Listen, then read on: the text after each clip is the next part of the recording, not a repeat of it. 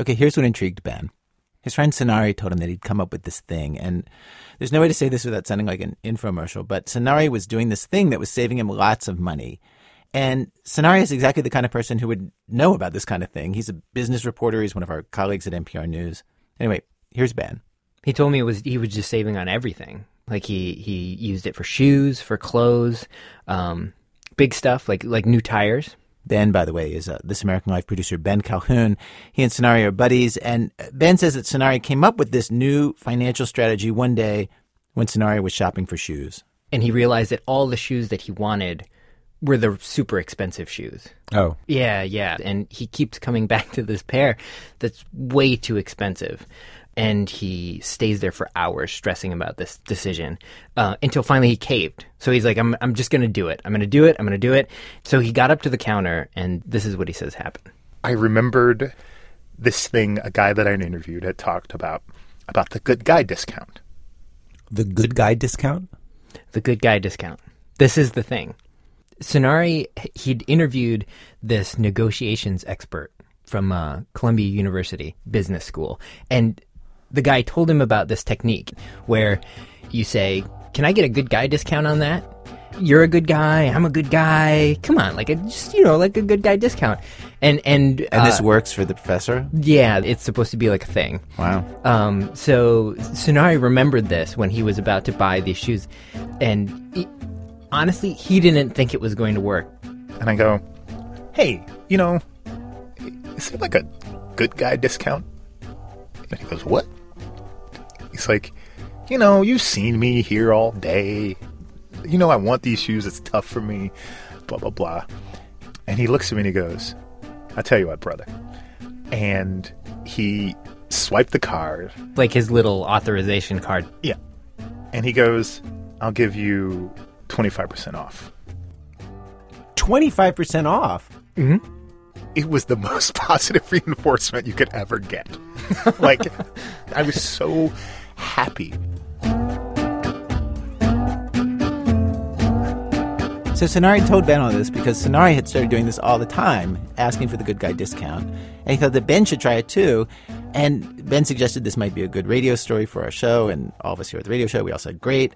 I mean, you know, we all told him, like, of course, as part of the story, you're going to have to go out and try to get the discount yourself. And Ben turned red and started to squirm. But he said, sure. And we put it onto our story list. And it sat there. And a month went by, and then a second month, and a third, six months, nine months, 11 months. And now and then, you know, one of us would remember this at a story meeting and say, whatever happened to that good guy discount thing? And Ben would like, get all embarrassed. And it was clear he was just hating the idea that he was going to actually have to go out in the world and do this thing. He could not bring himself to. I just could not get over the pitch itself. It's so cheesy. To say, like, I'm a good guy, you're a good guy. Yeah, I think it's kind of schmarmy. Like, I love Sonari. I love Sonari. I think that Sonari is a wonderful person. But, like, it traffics in this term of good guy when it's nonsense. It's me saying, I'm a good guy, which I feel like it's the kind of thing of saying, like, I'm so humble. The, the second part of it is you're, you're saying, and the thing I'm going to do as a good guy is I'm going to ask you to do me a favor and cost yourself money. That's what a good guy I am. And I don't know. I, I, I like I find it to be not the I find it to be not the behavior of a good guy. A good guy, Ben said, would not make somebody else uncomfortable on purpose. And he was convinced that asking for a good guy discount, it puts a salesperson on the spot. You're asking them to break the rules for you for absolutely no reason. And I hate making other people feel uncomfortable. I have a different take on it than you do. I think it shows moxie. and the good guy discount is part of what makes this country great, even if Sonari is the only one who's doing it. Like that impulse of just like, I'm just going to go for it. I'm going to say something that's ridiculous and corny and just see if it works. I mean, you know, in the movies, that's what gets the girl. In the movies, that's what makes you a hero. If if I tr- if I were to try this three times, how many times do you think it would work? One. So here's one question before I go in. Is it important that I do the whole "I'm a good guy, you're a good guy"? You gotta say something. What else are you gonna say? Well, today on our radio program, Good Guys, we have four stories, including I Go with Ben, as he tries to find out whether or not he has what it takes to get free stuff by claiming to be a good guy, even though he worries that doing that, trying the entire exercise, means that he is not a good guy at all. Because, friends, it is a struggle sometimes to know what a good guy would and would not do. And in each of our stories today, we have guys trying to find that line, trying to stay on one side of the line, trying to stay good guys in a world where we all know that can be very, very difficult. From WBEZ Chicago, it's This American Life. I'm Ira Glass. Stay with us.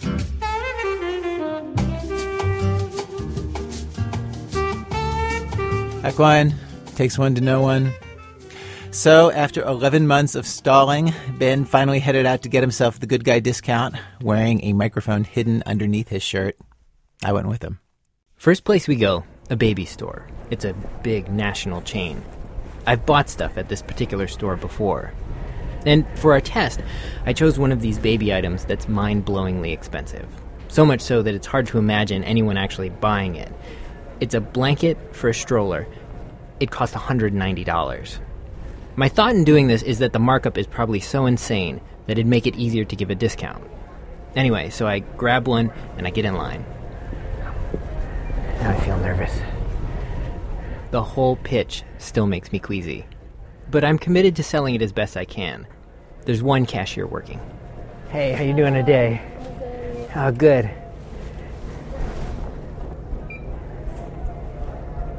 What's the total on that? 20685. Is there any way I could get like a good guy discount on that? Good guy discount. What do Eh. you do though? It's hard to hear, but when I ask for the discount, she cracks a smile and kind of laughs and says, Good guy discount? We don't do those. Is, are, are there like any promotions coming up, or like is this going to go on sale anytime soon or anything? No, nothing? I leave the thing on the counter. So, first attempt, we're 0 for 1. Ira felt like I should have tried harder. And for the next one, I should keep the thing going longer. Lean harder on the stick. I'm a good guy. You're a good guy. What do you say? I am not so sure. So, next stop. Yeah, I guess I'll try the nine first. Do they run a little big? This item, winter boots. We go to a big, big sporting goods store, though not a chain, just in case some strict corporate policy had been the problem at the baby store. Following customer can step down. At the registers, I get called up. There's a woman, maybe late 20s. She's got a lot of makeup. She looks fed up with something. My thought is, I'll smile a little more, be a little more friendly. I know this is going to sound silly. Is there any way, is there any kind of like good guy discount I can get on those? No, we don't offer it. It's just whatever the vendor sells it for. So there's no like promotions that I'm missing out on or. No. Oh for 2. She sends me on my way. There you go. Have a good one. Have a good one. It's like have a nice day with all the friendly burned off. So Ira and I head outside. You didn't push it very far. You still just kept it to one sentence before you caved.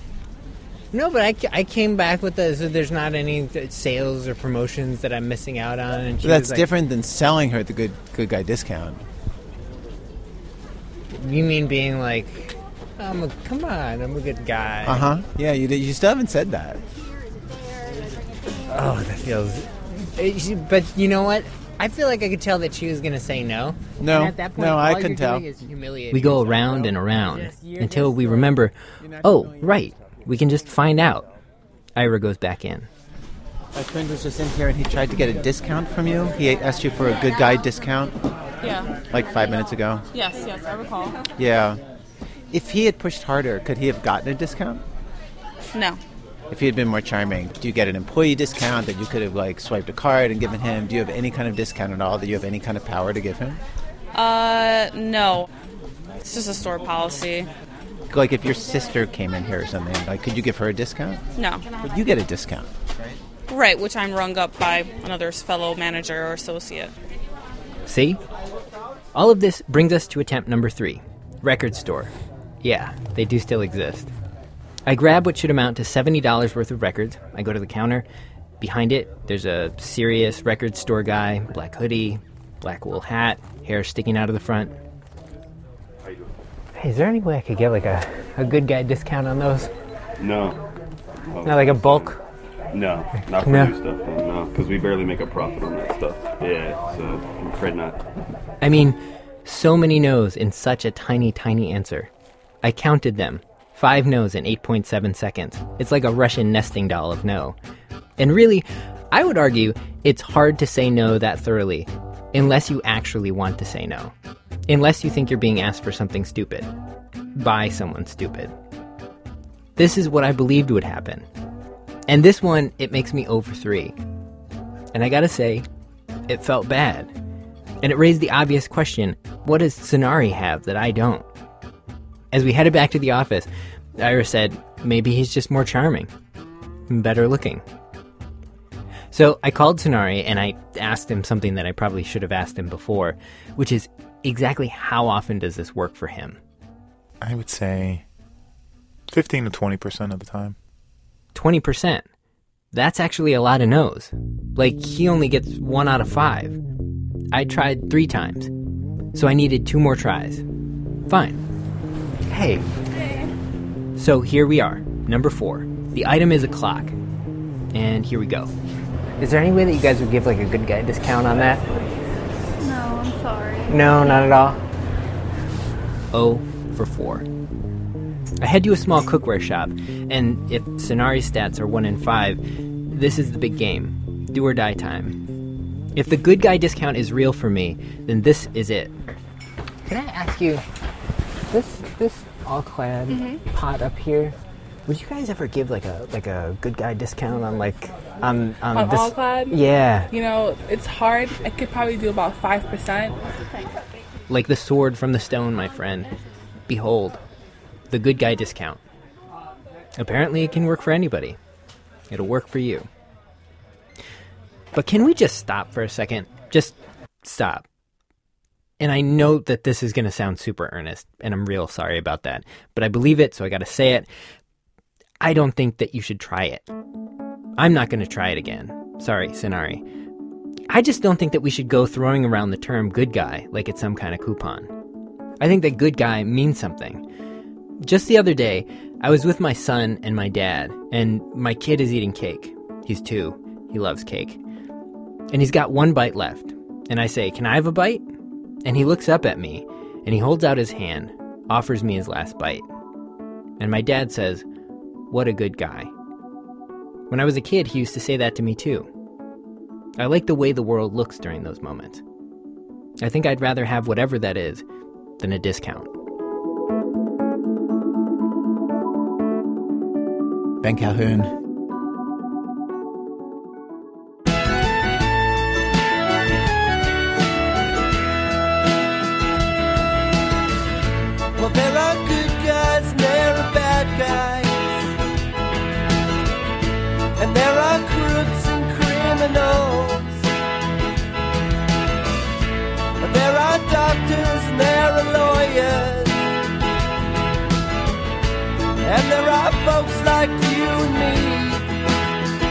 Two, the heels on the bus. So, uh, a test of whether or not you are a good guy, it can happen anywhere. As Mike Birbiglia well knows, he's a comedian and told this story on stage in New York.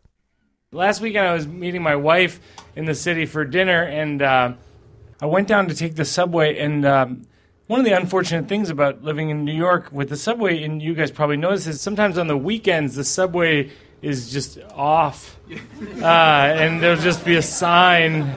It's just it's just like there isn't the subway, you know, and and then. Uh, and it'll say like you could take the bus, you know. It's written in pencil, and there's an ellipsis, you know. And uh, so last weekend that happened, and so I walked up to the bus and I said to the bus driver like, "Hey, the subway's off, but it said that I could take the bus to the subway. Do you know where I can get off?" And the bus driver said to me, and I quote, he goes, "I don't know anything about the subway." I was like, "You don't know anything about the subway. You're wearing the same outfit as the man running the subway. If someone said to me, you see that guy walking down the street with the khaki shorts and the Kings of Leon t shirt? You know anything about that guy? I'd be like, yeah, I'll tell you a few things about that guy. I know that he could use somebody.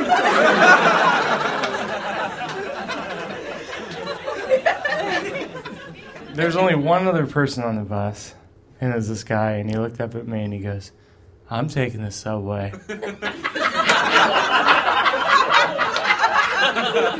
you can follow me.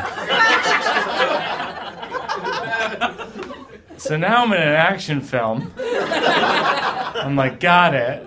I sit down and I'm following this guy. And then we go a few stops, and this lady walks onto the bus. And she was a pretty lady. And she wasn't just bus pretty. Like, she. She was pretty for the world.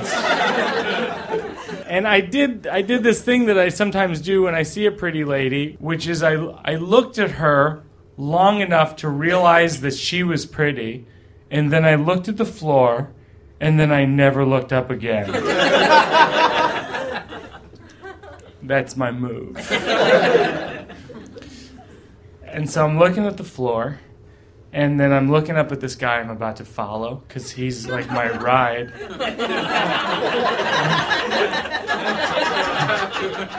but then he was staring at the lady. And I, you know, I know we're all guilty of staring at some point or another. I think we're, we've all done it, but I think that there's an etiquette to staring. I think that you can use your peripheral vision if you want to look at somebody. You can stare at someone like you're inside of a spooky painting in Scooby Doo, where your face doesn't move, but then your eyes pan side to side like you're living in the walls of a mansion. But this guy was not doing the spooky painting, he was just full on staring at this lady like a gargoyle. And I was so mad. I was just like, we all want to stare at the lady. but we don't. Because we are decent people. We have decided as a group that we are not going to stare at the pretty lady. But that's the difference between decent people and creepy people. Creepy people do the things that decent people want to do, but have decided are probably not a great idea. Decent people are like, I would like to stare at that pretty lady, but it will make her feel uncomfortable. Creepy people are like, look, I'm going for it. We go a few more stops, and the creepy guy stands up, looks at me, and says, Let's go. I was like, oh, great. Now she thinks I'm with you. This pretty lady and I have built up a rapport where we have an understanding that she is pretty and I am decent. And when I am in her, her presence, I stare at the floor. And now she thinks I am with you, a creepy man. And so as I walk by this woman, I try to convey all of this with my eyes. Like, I am not with this guy. And that look takes so long to convey that the look itself becomes creepy. And I know it, and so I say sorry. Which were the first words uttered in a conversation we were not having.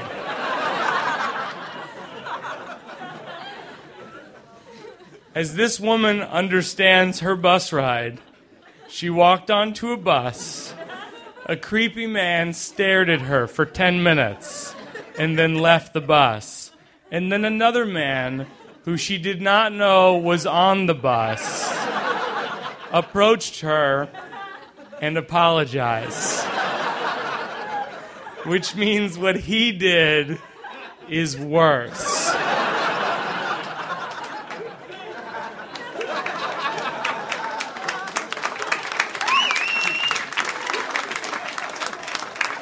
And I'm so frustrated about the unfairness of the situation that when I get to the dinner with my wife, I'm explaining this whole thing in detail. And I'm like, it's not fair because I am not creepy, I am decent. And my wife says, wait, is the moral of the story that you want credit for just not being creepy? And I was like, exactly. Because I think that decent people are undervalued. I think that decent people should be treated like firemen. We should get a day and a calendar. One month would just be a guy carrying in porch furniture for the winter. One month would just be a guy grilling a veggie burger with an apron that says meatless in Seattle. My month would just be me checking out at a pharmacy with tampons and a yogurt.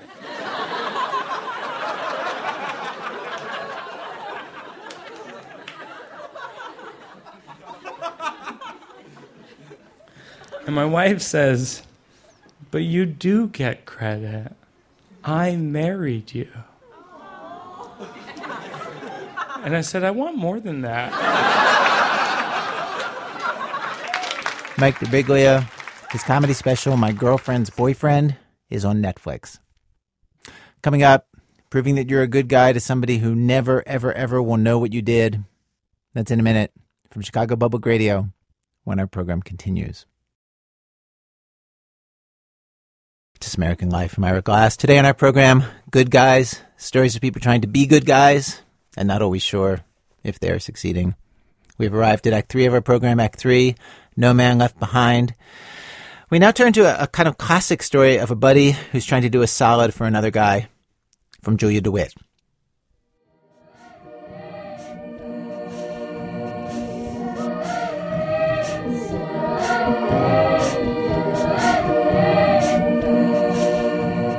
Out in the desert scrublands of northern South Africa, in a place called the Karoo, there's nothing.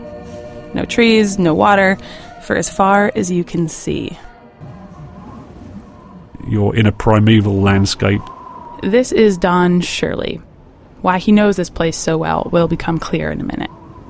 See a little rise. And when you get to the little hill, there's actually a big hollow there where the ground's collapsed. At the bottom of a, a very steep slope, you actually have a sheer face in front of you, and at the bottom of this sheer face is a puddle. So you think, oh, this is just a little puddle that doesn't go anywhere. But when you take the duckweed off the top, it's actually clear water. Which means that this isn't just standing water. This water is filtering down to somewhere.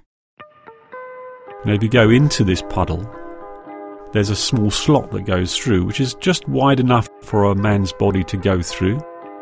After 20 foot, you're now starting to enter the cave, and gradually the cave gets wider. Down below you is 900 feet of water. This is Bushman's Cave. It's a huge cave. Now, if you take the Eiffel Tower and stand it on the floor of the Bushman's Cave, the top of the tower would be just about coming out the water. The cave is almost a thousand feet deep and two and a half football fields wide. The main thing that lives in the pitch darkness is a species of strange little blind white cave shrimp. Otherwise, the cave is dark, deep, and dead. This cave is a dangerous place for humans, and it's basically totally inaccessible to almost all of us. But for deep water divers, this is heaven. There are only a very few divers on the planet that have ever been anywhere near the bottom of this cave, and only about a dozen recreational divers ever dive to these kinds of depths, period. Don is one of these extreme divers. He met another of these deep water divers, a guy named Dave Shaw, back in 2002. They were immediately friends, and a couple of years later, Don took Dave to dive Bushman's.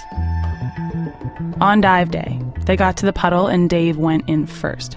Dave swam down through the slot and the cave opened up below him. While he was going down, he was doing something called laying a shot line. Basically, he was leaving a trail of rope in the total darkness. This is the only way he knew how to get out of the cave.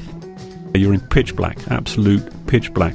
So if you shine a light in any direction, it will disappear. The darkness will eat the light.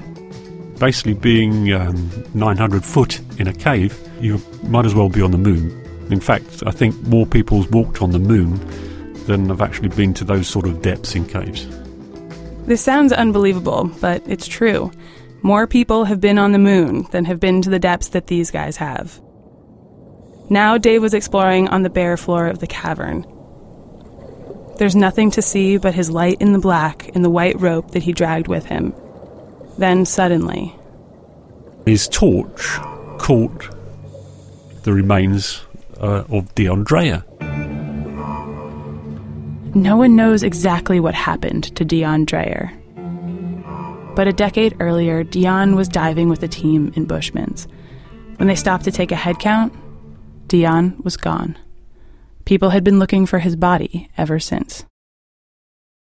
He's, he's, he was still in his wetsuit, still wearing his cylinders, collection of bones inside a wetsuit. And at the time, he tried to move the body, um, but the body was stuck in the silt. He was panting and he said, I, I shouldn't work hard at this depth. It wasn't in the plan, so I, I needed to leave the body there. Deon was 20 when he was lost in Bushman's. Dave didn't take finding Deon lightly. He thought of it more of a, a mission to actually, yeah, his task to bring this body back. So when Dave came up, he told Don he was going to come back and get Deon's body. He phoned up Deon's parents and said, I'm going to retrieve your son's body. The thing is that a dive like this is a major operation. It took them months to plan. You know, 900 foot under the water, there's a lot of risk involved in that. Every 33 foot that you go down effectively doubles the risk. You know, when you're down at those depths, any anything that goes wrong is an issue. Combining extreme depths with the hard work that Dave had to do to get Deon's body into a body bag came with a lot of risk. At depth, too much nitrogen is kind of like a narcotic. Basically, it feels suddenly like you drank five martinis in a row. Too much helium can give you twitching fits. If you breathe too heavily, like Dave might have to while he's moving around Deon's body, you pass out. And then, of course, there's the bends. If you come up too quickly, it's like opening a, a Coke bottle uh, once you've shook it up. It fizzes, and then you would have problems with bubbles in your blood. To prevent the bends, Dave would take several hours to come up to the surface. So they recruited a team of support divers that would go into the water at intervals to check on Dave at various depths while he came up. And the rule was no one will go deeper than the depth where we actually plan for them to be. Don would go the deepest. But as far as Dave and I were concerned, basically what we said is if Dave has a problem, he would signal me. And in caving, when you flash a light, you wave a light around, that's a distress signal. We got to the day that we're actually planning to do the main dive. And we went down early in the morning. It was still dark. The sun was not quite up yet. And at 6.15, Dave went under the water. I followed 14 minutes later.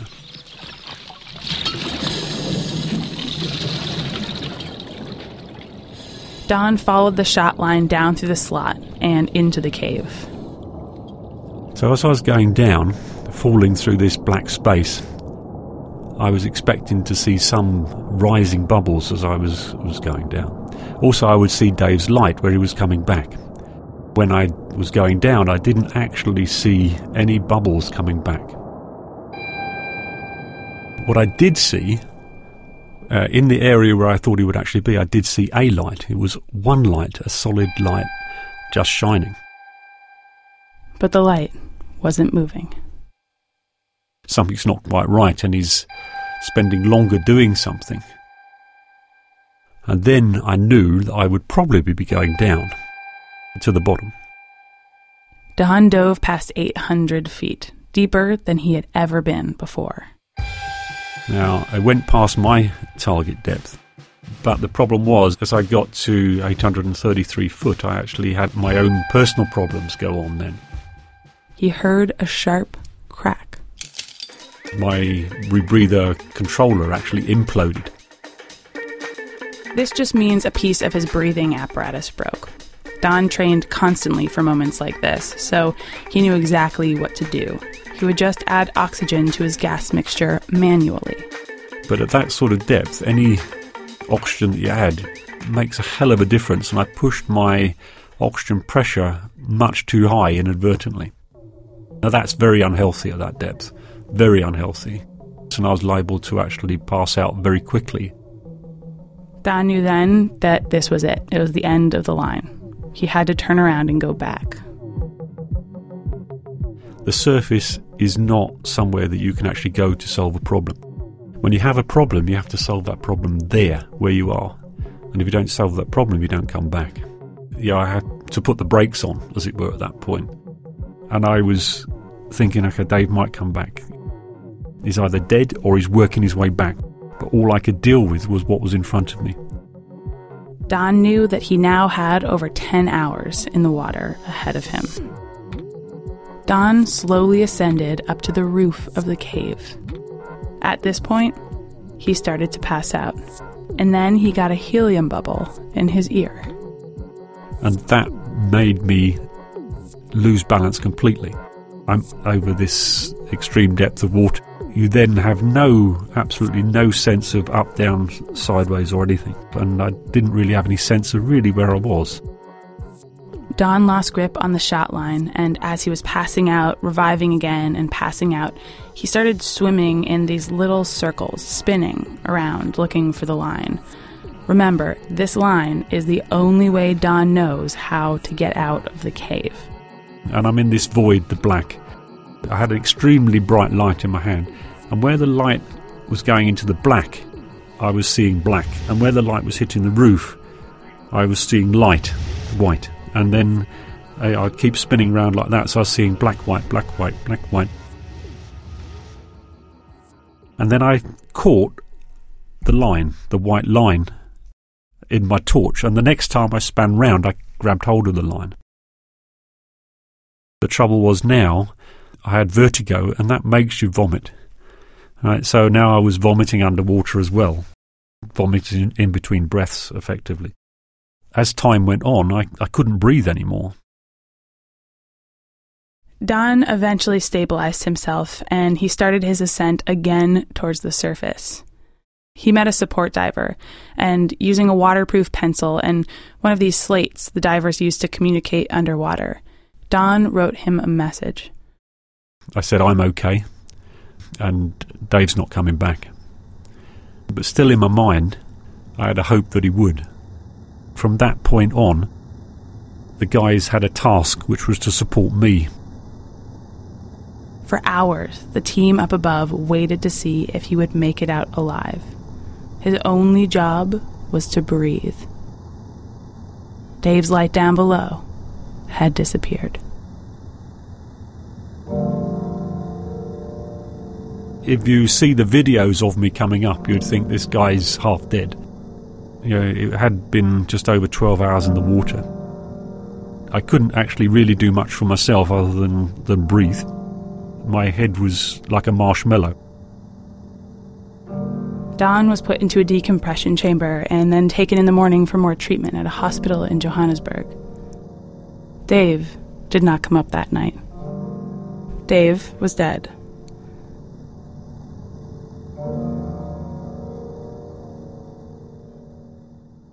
And then a week later, Don got some news. I actually was told that Dave's body had come up. During that week, there'd been lots of speculation. as to what had happened. Dave was carrying a, a camera on his head. In retrieving the camera, then we could piece together really what happened.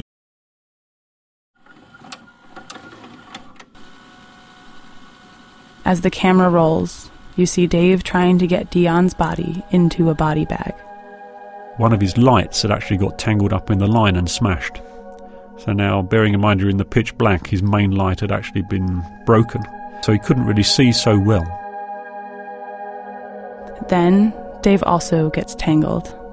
He pulls away, but now he's tied to Deon's body. And you could see that he was working, trying to get himself out of this line. He was cutting with the scissors, but his scissors weren't even getting anywhere near the line.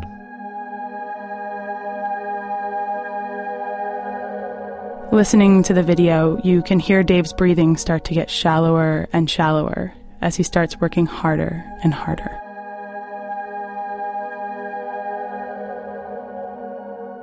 Dave passed out from too much carbon dioxide. You know, he worked right up, right up to the very last breath that he ever took, uh, trying to get out. And then the camera just carries on recording and, until the batteries run out.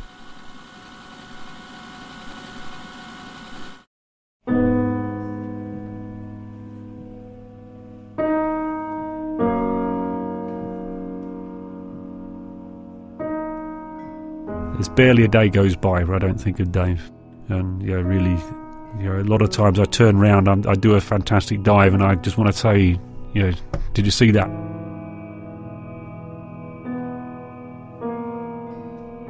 And Dave very much did die nobly doing what he did. He did everything that he should do, and he died, as they'd say in the military, you know, with his boots on. When Dave's body had come up, hanging underneath Dave's body, cocooned in the line that Dave originally had laid, was Deon Dreyer's body. So Dave actually achieved what he wanted to do.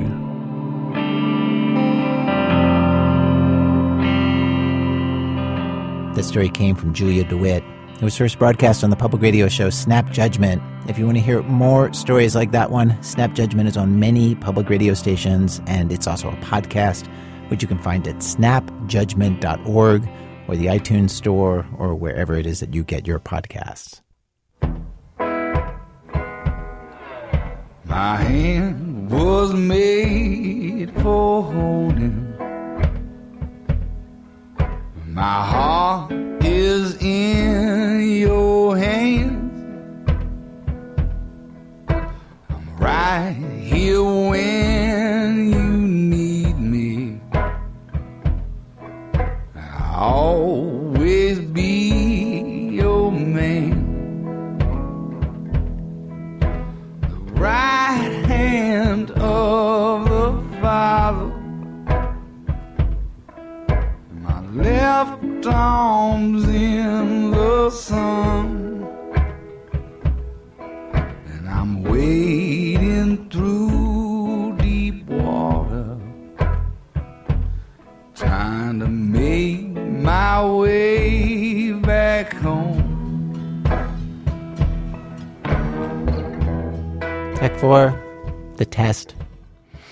So, all this hour, we've been hearing about guys trying to be good guys and being tested and trying to do the right thing.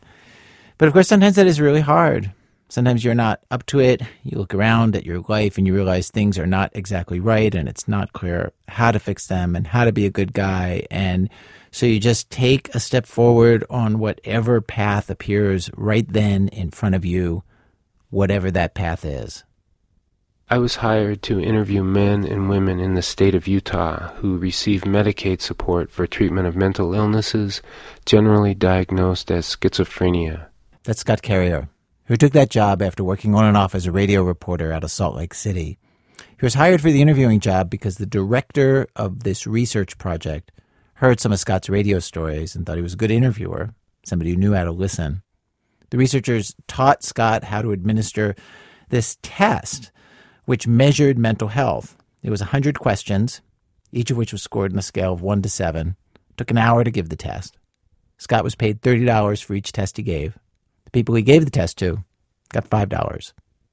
I had little understanding of schizophrenia before I began, and I have little more understanding now.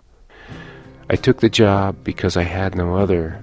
I took the job because I just quit my steady job, my professional job, after realizing that what I wanted more than anything was to put my boss on the floor and stand on his throat and watch him gag. Then my wife moved out, took the kids and everything. She said, I've thought about it, and I really think it's the best thing for me at this time in my life.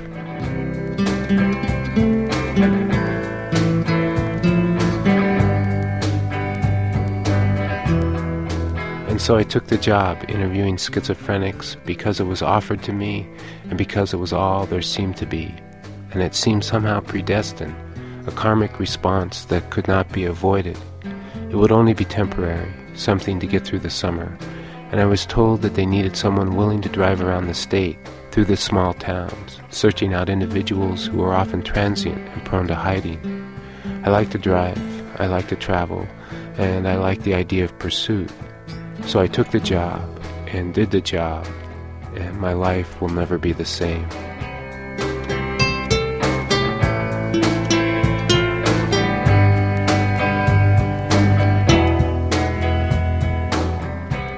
The patient is 21 years old and has lived with his parents since his discharge from the Army. He has no friends, no recreational activities, and no social life. He spends his time writing and reading, but these activities do not give him any pleasure. He has lost weight, has general anxiety and loss of libido, and occasional feelings of unreality. He is worried about his unpredictable behavior. For example, getting down on all fours and chewing the grass because he was thinking what it would be like to be a cow.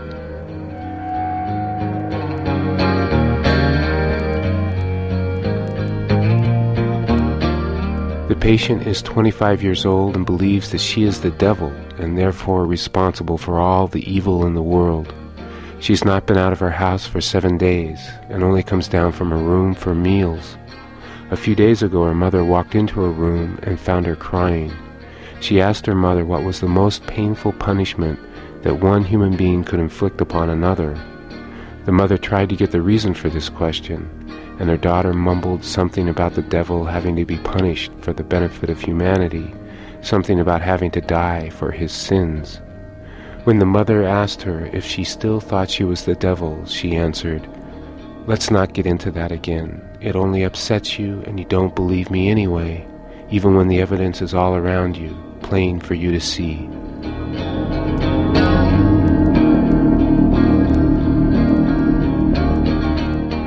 People I interview are all so sad, so lonely, with such thin souls, like ghosts and demons have invaded their hearts and are sucking their souls dry. A person's soul should be like an ocean, but a schizophrenic soul is like a pool of rain in a parking lot. They suffer and they are completely alone in their suffering, and there's nothing I can do, nothing anyone can do to bring them back.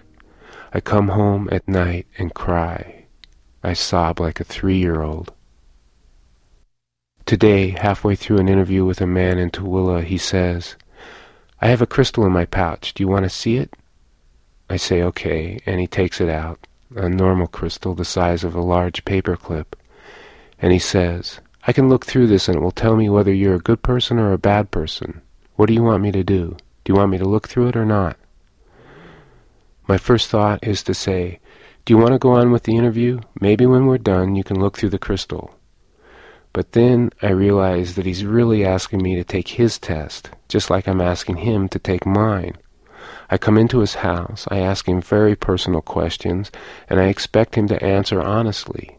And why should he? So I say, okay, go ahead. And he puts the crystal up to his eye, turns it clockwise and counterclockwise, back and forth, squinting, looking me up and down. And he says, I can't tell for sure. I'm going to have to read your mind. Here, take my hand. He holds out his right hand with the crystal resting in the palm. I take his hand and he puts his left hand over mine and squeezes it tight and shakes it and goes into a small spasm. Then he lets go and sort of sits back like he's exhausted. He asks me if I felt anything, and I say, well, maybe a little. And he says, I sent you a message. I put it in your mind. I told you what is wrong with me.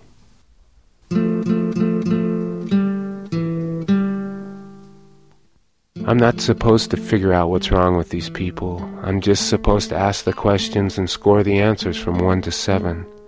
This is partly because I'm not a doctor and might get something going that I wouldn't know how to contain, but it's mainly because my supervisors want clean data.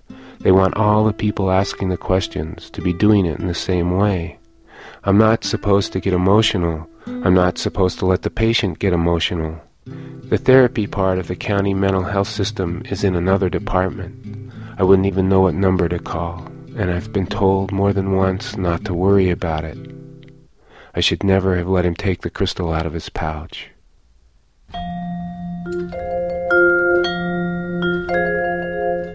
I drove around all day trying to find a Navajo man. He lives very close to the Four Corners, the cross where Utah, Colorado, New Mexico, and Arizona meet. It's all dirt roads, a house every five miles or so, no addresses, no phones. I stop at every house and knock on the door, but either nobody's home or nobody will answer. I flag down every car that passes and ask directions, and the people offer complicated directions that I follow as best as possible, sometimes driving for 20 or 30 miles but it's always the wrong place, or nobody's home, or there just isn't a house there at all. Driving around, I think about how I have some of the same problems as the people I interview. I'm angry, depressed, prone to paranoid delusions, and I worry a lot. Up to now, I thought these were common problems, and that I was more or less able to control them. But now, I don't know.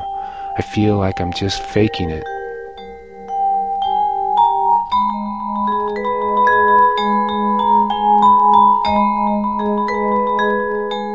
Eventually, late in the afternoon, I find the man, or at least I think he's the man. I'm a third of the way through the test before I realize he's not the right guy. When was your last visit to a mental health clinic? I don't go to a clinic. When did you last see a doctor? I don't have a doctor. Do you blame yourself for anything you've done or not done? No. Have you felt more self confident than usual? No. Have you heard voices or other things that weren't there, or that other people couldn't hear, or seen things that weren't there? And he says, I think you want to talk to my son. And I ask him what his son's name is, and he says, Same as mine.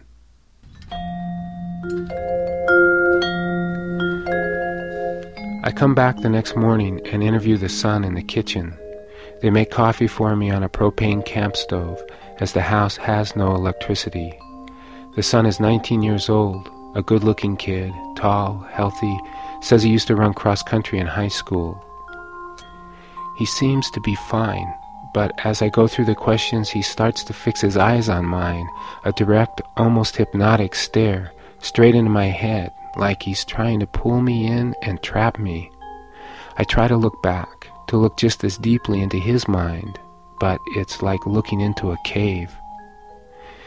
He says he hears voices, satanic voices, and that he worries a lot about his shoes, that they're not the right kind, not the kind he sees on MTV.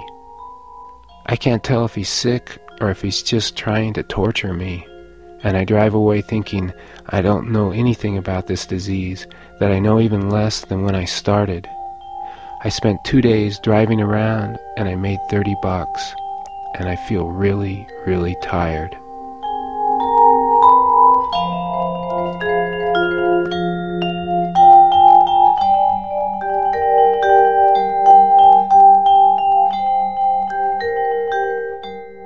House is dark, as all the windows have heavy curtains pulled nearly shut. The curtains over the big picture window in the living room are open just a bit, and the light cuts through like a laser beam and hits the red shag carpet, throwing up small dust particles and cigarette ash. Two feet away from the light, near the television, is a slice of pizza lying upside down in the carpet.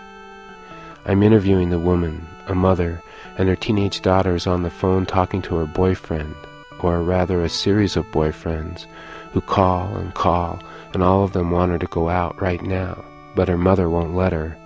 She's trying to answer my questions, trying to concentrate and be polite, but she's mainly listening to what her daughter is saying on the phone, and will suddenly switch from saying, No, no, I've been feeling fine, I haven't had a relapse in months, to screaming out, Is that John? I told you never to talk to him again. Or, Who is it? Is it a boy? You can't go out. Tell him he has to come over here. I can't stop looking at the slice of pizza on the carpet. I keep looking at the slice of pizza because it's the only clue that the woman is sick. I mean, she has a teenage daughter and a dirty house, and maybe she shouldn't try to wear makeup to bed, but these are not necessarily symptoms of schizophrenia. She seems to be fine, just worn out, until I get to the question, Have you been worrying a lot? And she says, Yes, she has. She's been worrying a lot that the elders of the church, the Mormon church, will take her daughter away from her. And I ask her why, and she says because she stopped taking her medication. And I ask her, why did you stop taking your medication? And she says that the only reason she takes it is because she told her bishop that she was visited by the Archangel Gabriel and that she'd had sex with him.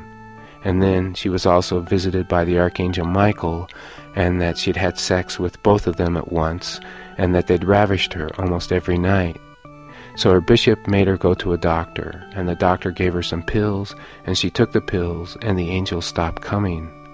The bishop and the elders had told her that if she had sex with any more angels, they'd take her daughter away. So I asked her again why she stopped taking her medication, and she says, I'm lonely. I miss them.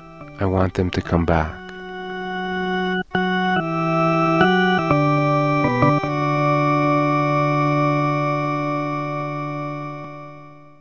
Today, in a restaurant, eating lunch between interviews, I decided to take the test. I answered the questions and scored myself appropriately, and at some point I realized I wasn't doing so well. I decided not to even add up the points, because then I'd be left with a score, and I'd never forget it. If I were to write a report on myself, it would sound something like this. The patient is 36 years old and lives alone since his wife left him three weeks ago. She took the kids and all the silverware except for a large knife and a bowl and a coffee cup. The patient admits that her leaving may have had something to do with the fact that, without warning, he completely gutted the house, tore out all the walls and ceilings, all the lath and plaster, right down to the studs. He says he did this in order to live like a primitive when asked if he was successful, he says it was the first step in the right direction. The patient is a 36 year old male who lives alone since his wife and children left him two months ago. He says there's a darkness that separates him from other people, a heavy darkness, like looking at a person from the bottom of a well. He believes that if he could say the right words, then the darkness would go away he says he sometimes knows the right words, but cannot say them. Other times, he can't even think of the words to say.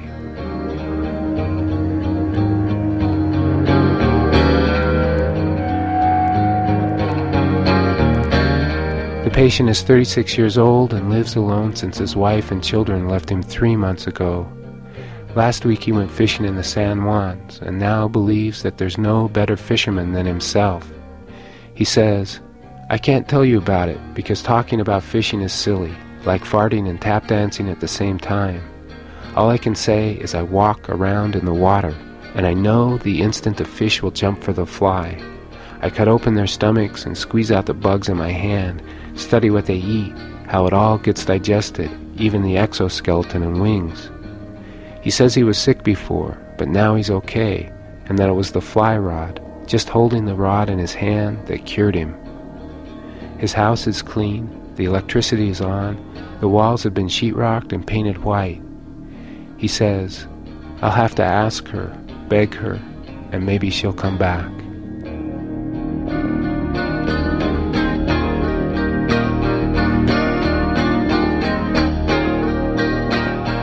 Scott Carrier.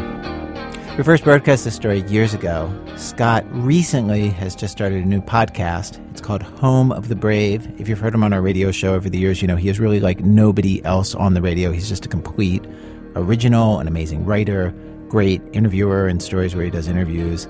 I and many of us in public radio are like super fans, and so it's exciting to see him finally have his own show. Again, the name Home of the Brave. It's free. You can find it at homebrave.com or at the iTunes Store or Stitcher or, like we say here on the show, wherever you get your podcasts.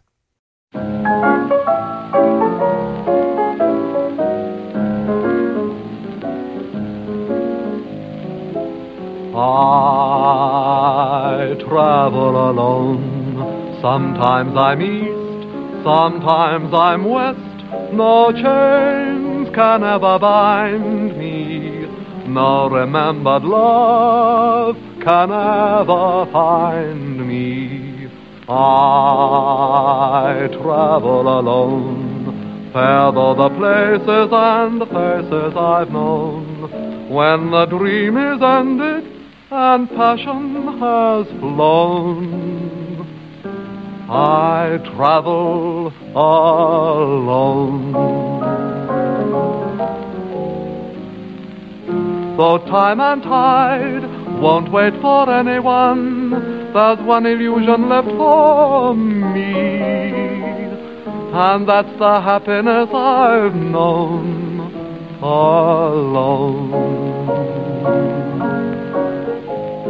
Our program was produced today by Brian Reed and myself with Alex Blumberg, Ben Calhoun, Sarah Koenig, Miki Meek, Jonathan Menjivar, Robyn Semien, Alissa Shipp, and Nancy Updike. Our senior producers, Julie Snyder, production from Simon Adler. Seth Lind is our operations director. Emily Condon's our production manager. Louise Bergerson's our office manager. Adrian Mathewitz runs our website. Music help today from Damien Graef from Rob Geddes. Mike Birbiglia was recorded at UCB East in Manhattan and Littlefield in Brooklyn. Special thanks today to Paul Ruest and Noriko Okabe at Argo Studio. Thanks also to Miriam Ways. Our website, thisamericanlife.org. This American Life is delivered to public radio stations by PRX, the Public Radio Exchange. Thanks as always to our program's co-founder, Mr. Torey Malatia. You know, his new plastic surgery is, I don't know, it's just at that awkward phase. Where your face doesn't move, but then your eyes pan side to side. I'm Ira Glass, back next week with more stories of This American Life.